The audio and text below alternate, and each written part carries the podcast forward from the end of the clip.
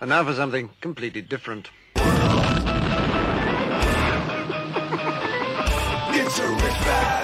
Forget everything you've been told by others before. Get ready for the real deal, the full story, real talk about money, markets, life. Now, it's the Real Investment Show with Lance Roberts, presented by RIA Advisors. Good morning. Welcome to the show. It's Tuesday as we get uh, this August the 10th underway. And uh, today on the show, we're going to talk about a few things. First, we're going to talk about consumer credit, which uh, just ratcheted up a big jump last month.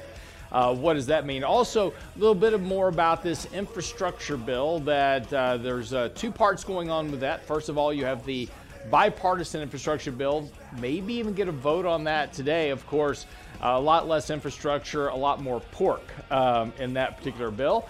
And then, of course, right behind that now, we have the Democrats pushing a $3.5 trillion uh, infrastructure, human infrastructure bill. Now, a little bit deceiving there because they're saying, oh, it's just three and a half trillion. Well, it depends on how you score it. If you score it without all the scoring gimmicks, it's 5.5 trillion, and that doesn't actually include all of the other spending that you've got to do to run the country. And importantly, it failed to raise the debt ceiling. So, in the midst of all this, the Treasury Department is about to hit the amount of limit, uh, debt limit that they can issue debt for, which is going to make it more problematic to fund all of this. So, uh, we're going to get now this morning, also talk about the markets as well. But let's get into some stories this morning. Like I said, uh, yesterday we saw a couple of things, uh, in, in, interestingly, on the economic front.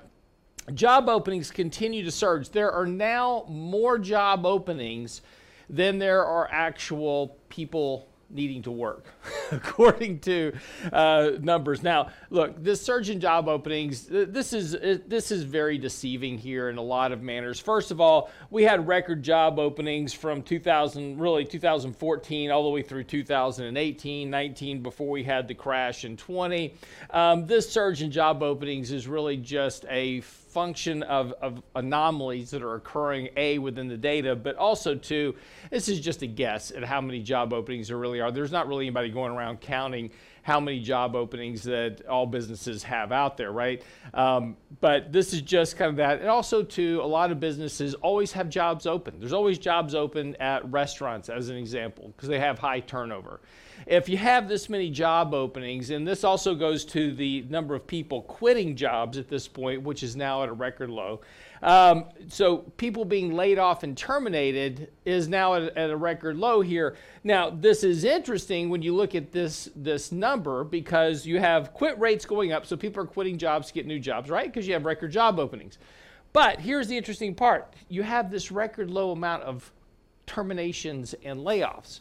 Now, why is that important? Well, you can't have a record number low of terminations and layoffs when you're still running 400,000 jobless claims a week.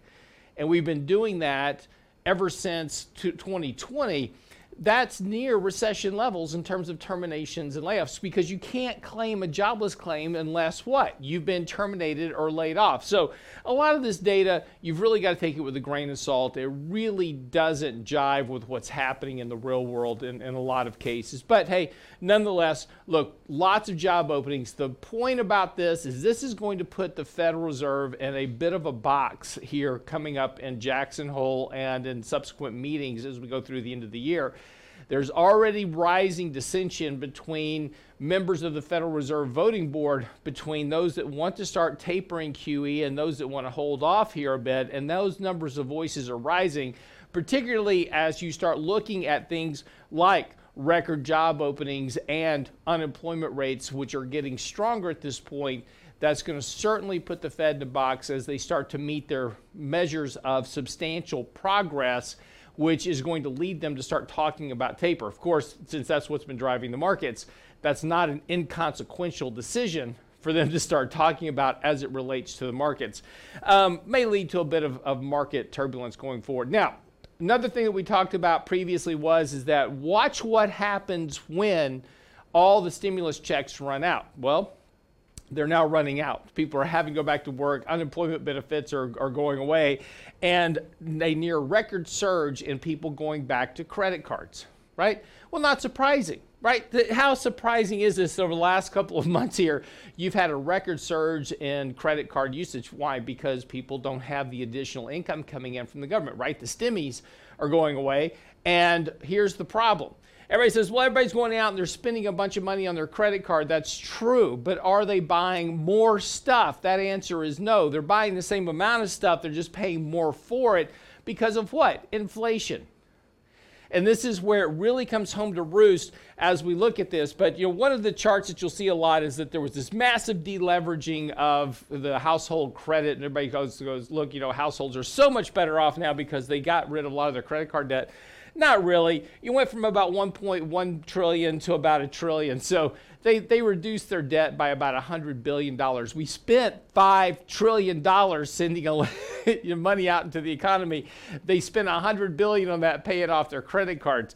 Not really a great amount of progress. And particularly when you put this to a longer term perspective, you can barely see the dip here um, in revolving credit debt. And more importantly, total debt, both revolving and non revolving, now at a record level. Look, this is this is household debt. This is what people have to pay for every month. And yes, interest rates are lower, but the amount of debt that is burdening households is continuing to really crimp that ability to pay for things and make ends meet.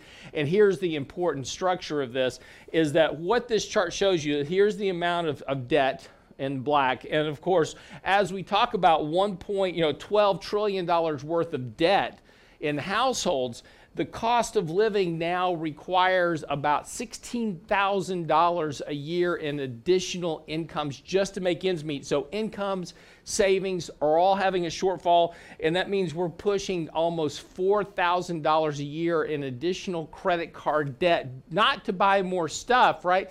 Just to make ends meet because the cost of living continues to grow up as we have, and particularly in this case, as you have inflation and that cost of living is going up, the ability to make those ends meet is not working, particularly when wages aren't keeping up with the rate of inflation. So this continues to really kind of burden society. And and now we saw from the stimulus. Now now stimulus was making up about 42% of disposable incomes. That's dropped back here to 25% of disposable income. So again, a lot of that additional stimulus now out of the system. It's not coming into households like it was, and this is a real problem. So when we talk about oh, households have deleveraged. Really, not so much. You know, when you start talking about things like, oh, consumers have so much in liquid assets relative to their disposable income, they have exceptionally low debt to income ratios now. Not really. It's all a function of the top 10% of the population that have all the assets and basically have very little debt. And so a lot any any number that is compared to disposable incomes or cash or anything else, household net worth or equities, we've talked about this on the show before. It all belongs to the top 10% of the population. Everybody else in the economy not so much. They're struggling to make ends meet, and they have that shortfall they've got to meet every year, and it has to only come from one place outside of savings, which they have very little of, incomes, which aren't growing. The rest of it has to come on debt, and that's really the problem. When you take a look at any any payment versus disposable incomes, really not the case. And for the bottom 80%, their cost of living, their cost of supporting that debt remains very elevated. That's going to really lead into weaker economic growth as we go forward over the course of the next couple of years. I'm your host, Lance Roberts. We're going to come back, pick up infrastructure, 200 day moving average on stocks. Whole lot more coming up on the show this morning. Don't go away.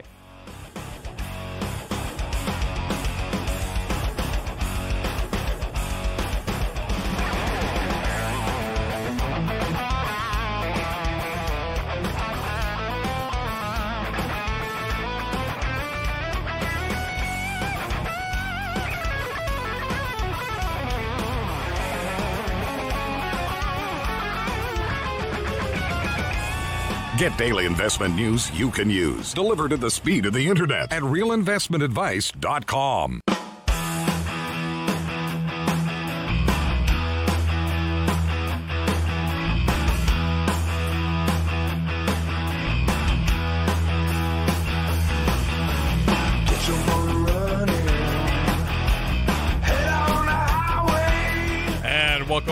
back to the show this morning. So, a couple of things to get into this morning this uh, infrastructure bill and uh, stock markets, where are we now and what's going to happen next. So, that's what we're going to be covering here over the next couple of segments. Um, but look, just the point about all the economic data, as, as usually is the case, is you have to really kind of look beyond headlines. And it certainly sounds great, right? That, you know, people are deleveraging and, you know, there's uh, a massive amount of liquidity sitting on sidelines, supposedly.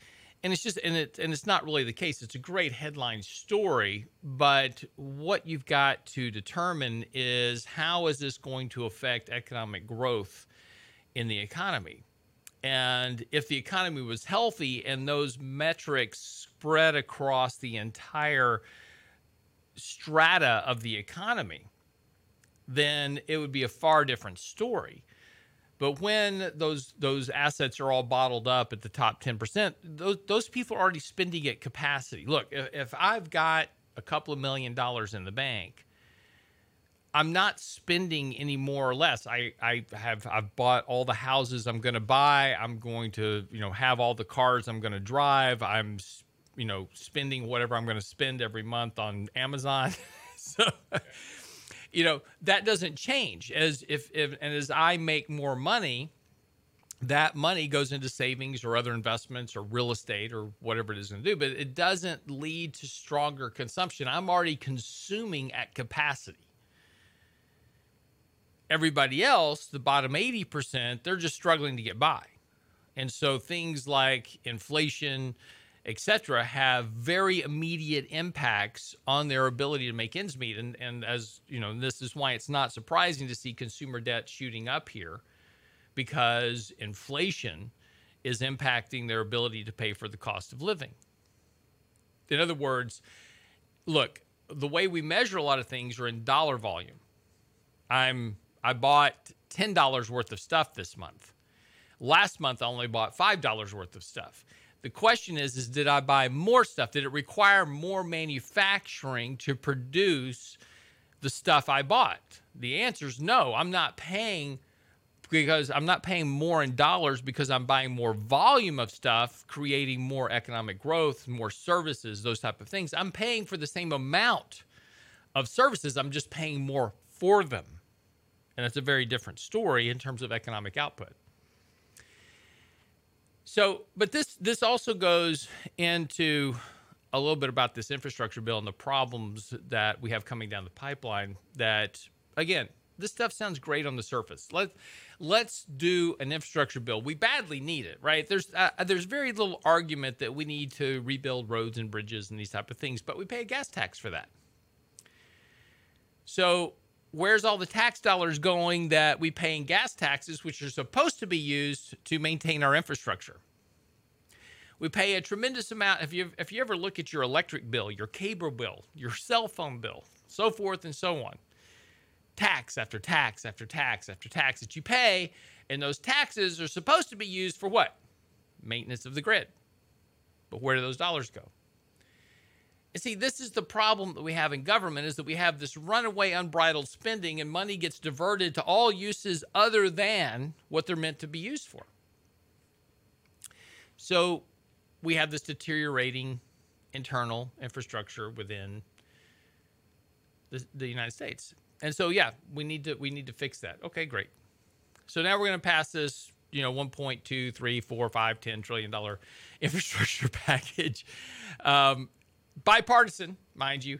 But as usual, these bills are never the bills that you think it is. It is not just a bill to rebuild, you know, roads and bridges and infrastructure. It's jam packed full of other what we call pork, these dog ears that get stuffed into every bill. Okay, you want me to vote for that bill? You've got to also include my stuff.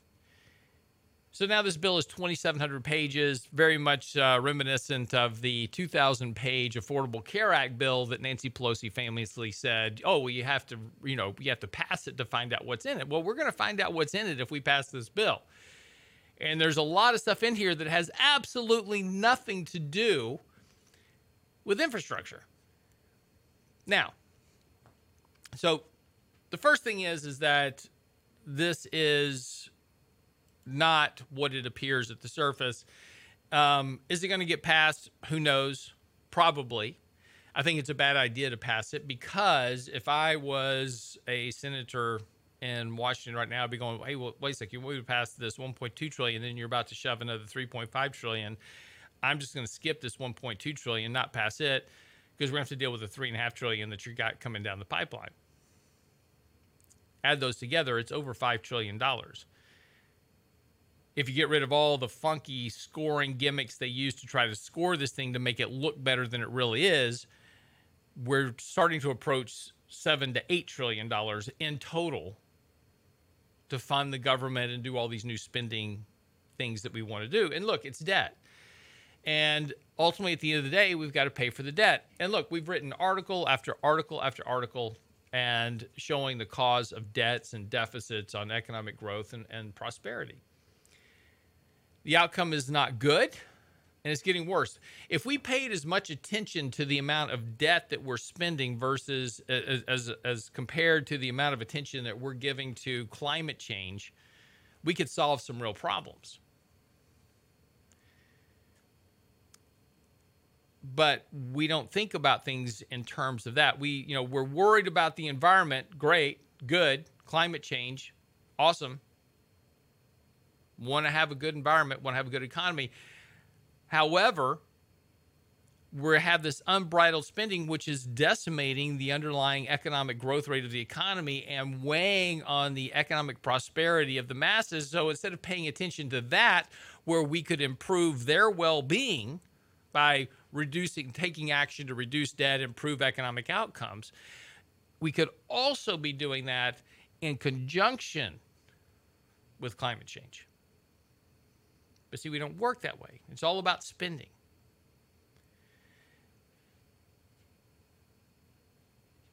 So, again, this is you know the problem we have a lot of this and and you know the single biggest offset being claimed in this of course is the repurposing unused covid relief funds right that's a giant scam and and they're saying that the the the bill's authors of this uh, 1.2 trillion dollar plan is saying it's only going to raise the uh, it's only going to raise 210 billion in new debt, particularly considering that at least 160 billion have already been accounted for in the Congressional Budget Office baseline. Now, only in the minds of Washington, you know, can you start to do things where you represent funds ready to be used when the national debt already stands at over $28 trillion. You know, it's, it's, it's like this, and, and there was a great quote in an article this morning. I'm just going to read it to you uh, directly. Imagine you take out a $20,000 loan to pay for your upcoming wedding. At the last moment, your spouse uh, to be backs out. You decide that you uh, just got a free $20,000 to go buy a new car with. Well, I mean, you already took out the $20,000 loan, right? So for the wedding, and now you just got a free $20,000 sitting around. No, it's still debt. You still got to pay it.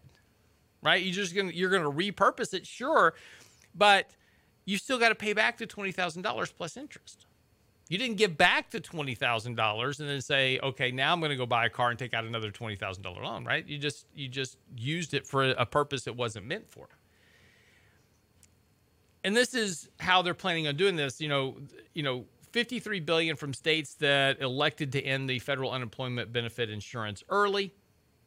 263 billion or nearly half of the alleged offsets are coming from pretending that unspent funds that weren't paid for in the first place mind you, can now be used to pay for something else. How about just returning it back to the Treasury and say, hey, we're going to pay off the debt with that? But this is this is only the beginning, right? Because now we're going to get into this three and a half trillion dollar boondoggle, which will be worse because it's not even being spent on assets that could be considered a productive asset you know, if I repair roads and bridges and rebuild infrastructure and build out 5G, I can claim that can possibly be productive as it will help, you know, the transportations of goods and services across the country and, and more people have access to, you know, internet capabilities, et cetera, you know, but uh, applying internet to rural areas, sure, they need it, but you're not getting a great amount of economic benefit from the amount of money you're spending to provide 5G service and internet capability to rural areas. So these things don't pay for themselves over time to begin with. But now we're going to do three and a half trillion dollars worth of spending on what's called human infrastructure, which has no payback, actually has a negative multiplier effect in the economy. But more importantly, it's only good for one year because once we increase welfare benefits to households, the economic input from that, yes, we're going to get an economic bump from giving people more money to spend this year. But next year, the economic growth rate goes to zero because it's the same amount of money from one year to the next. In other words, consumption doesn't grow from one year to the next, but the debt and the interest service does. Because we have to keep issuing more debt to pay for the interest that we're doing on the debt that we issued previously. This is the problem with socialism. It doesn't help the low to middle class. It's a wealth transfer process of the low to middle class to the wealthy that own the assets. Be right back after the break. We'll talk about the markets, the 200 day moving average. Been a long time since we visited one. What's the probability we might see one sooner than later, or at least, as we say, by the last half of this year? Don't go away.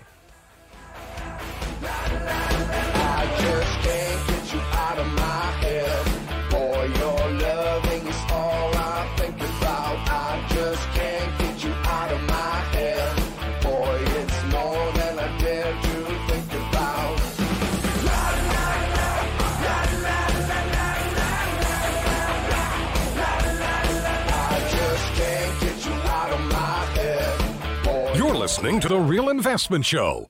Carry on my wayward son. There'll be peace when you are done. Lay your weary head to rest. Don't you cry no more.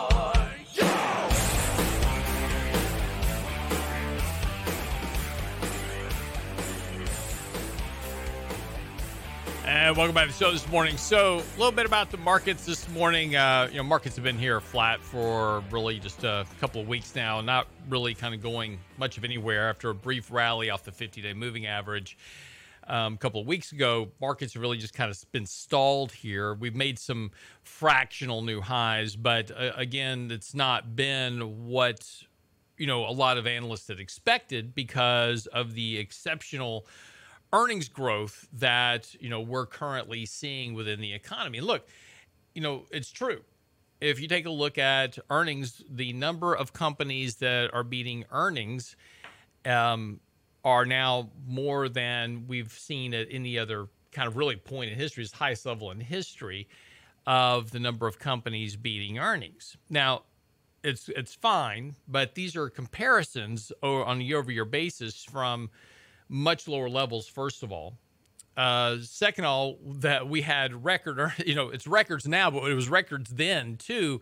We had record earnings going into March of 2020, and estimates were that you know earnings were continue to grow. They didn't; they contracted, and now we're back basically to where we were previously expecting this year to be in terms of earnings. So you know, we kind of round trip the earnings thing. But yeah, companies are beating estimates because estimates from Wall Street were always a little bit underpegged. And so, not surprisingly, to see companies beat them in record amounts, right? And this is the whole game on Wall Street anyway.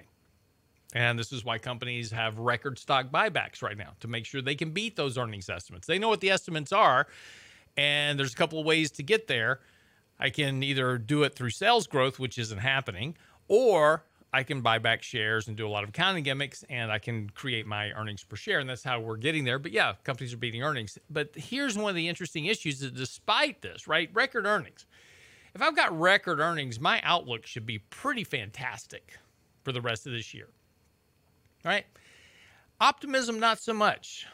Corporate optimism during this earnings season has actually been uh, fairly sharply declined really and it's the lowest level since the whole covid you know outbreak began so and no it doesn't really have much to do with the delta variant it's just that simply looking forward is that that growth that you had in earnings, a lot of that came from stimulus and supports and other things. That's going away. So outlooks aren't nearly as optimistic because people aren't going to have that kind of money to spend. But nonetheless, despite this, right, despite the fact that we've got record earnings beat, markets really haven't gone much of anywhere. And this is not really surprising given the fact that we're already up 18% for the year, right? So it's been a fairly strong year already. That's a 36% roughly, um, you know, at the six month mark, we were up about 16%. So you're at 15%. So you're looking at 30% annualized return at that point. That's a, that's a hugely strong year for the market. So again, you know, if you're looking for an average rate of return of 6% annually, you've got three years worth of returns already in the books this year so far. So, but we all want more, right? We all want more. Um, you know, and this is one thing that we continue to really kind of talk about here is that the economy is going to slow down.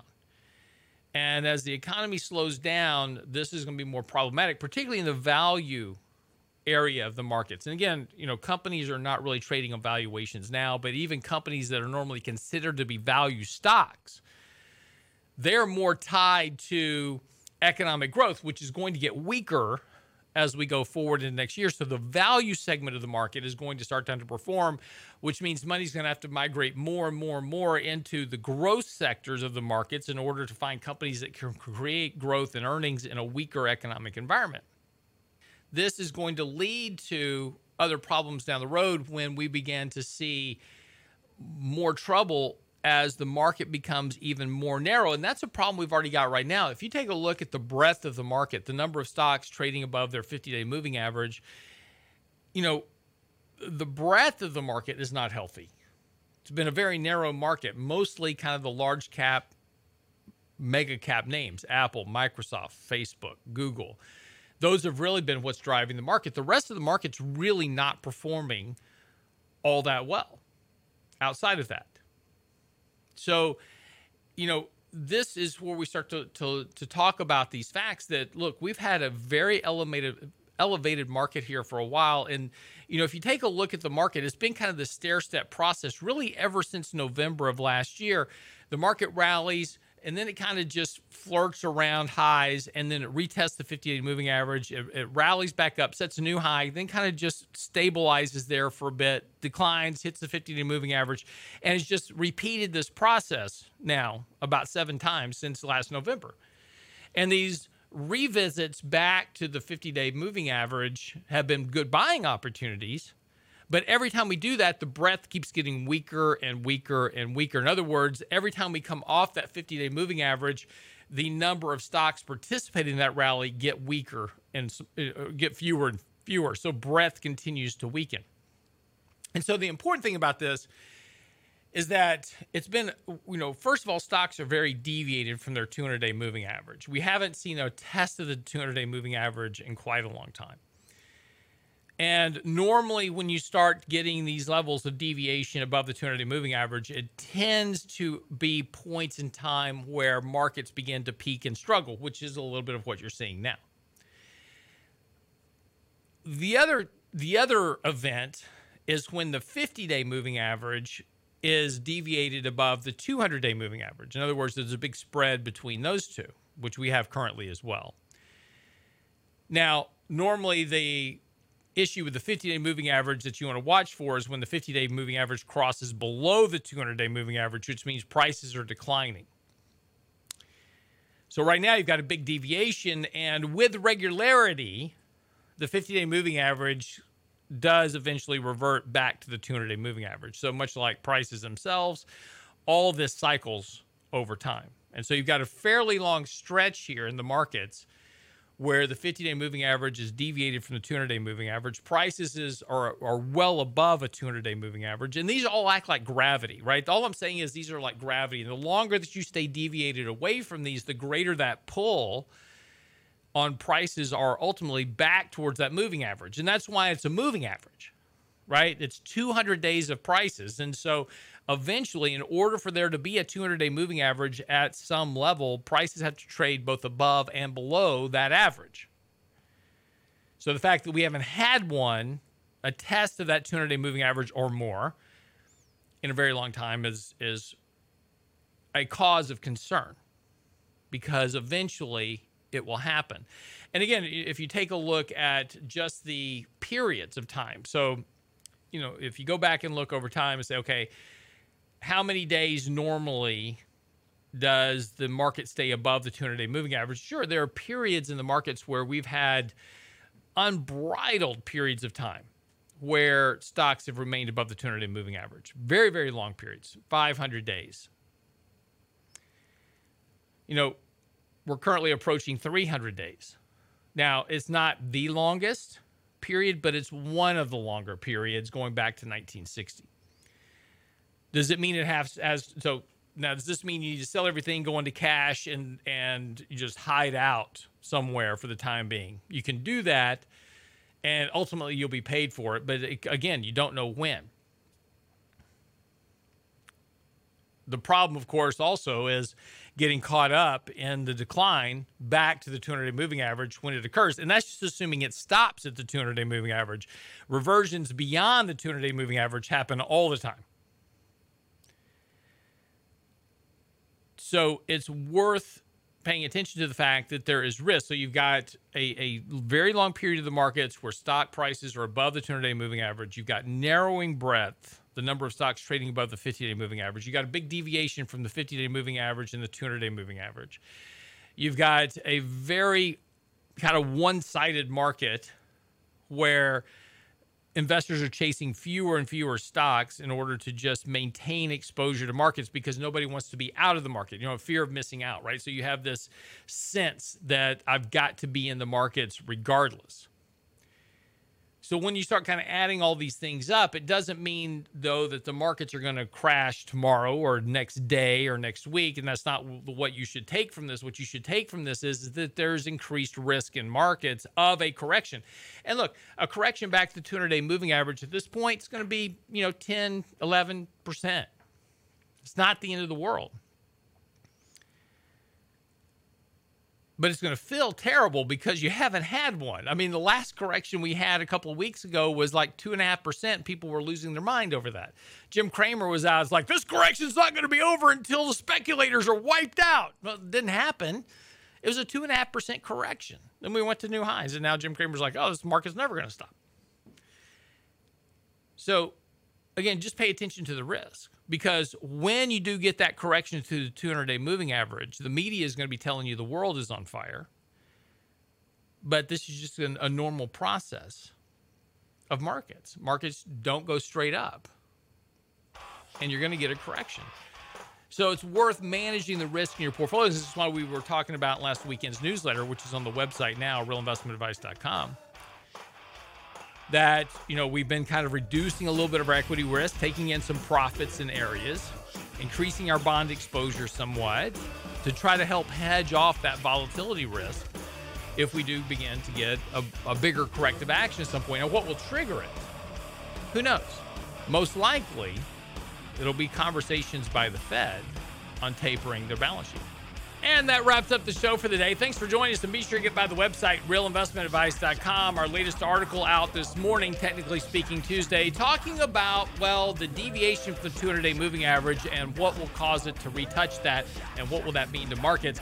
That's on the website now, realinvestmentadvice.com. Of course, while you're there, also send us your questions, comments, emails, whatever we can do to help you. More than happy to do it. Realinvestmentadvice.com. We'll see you back here tomorrow.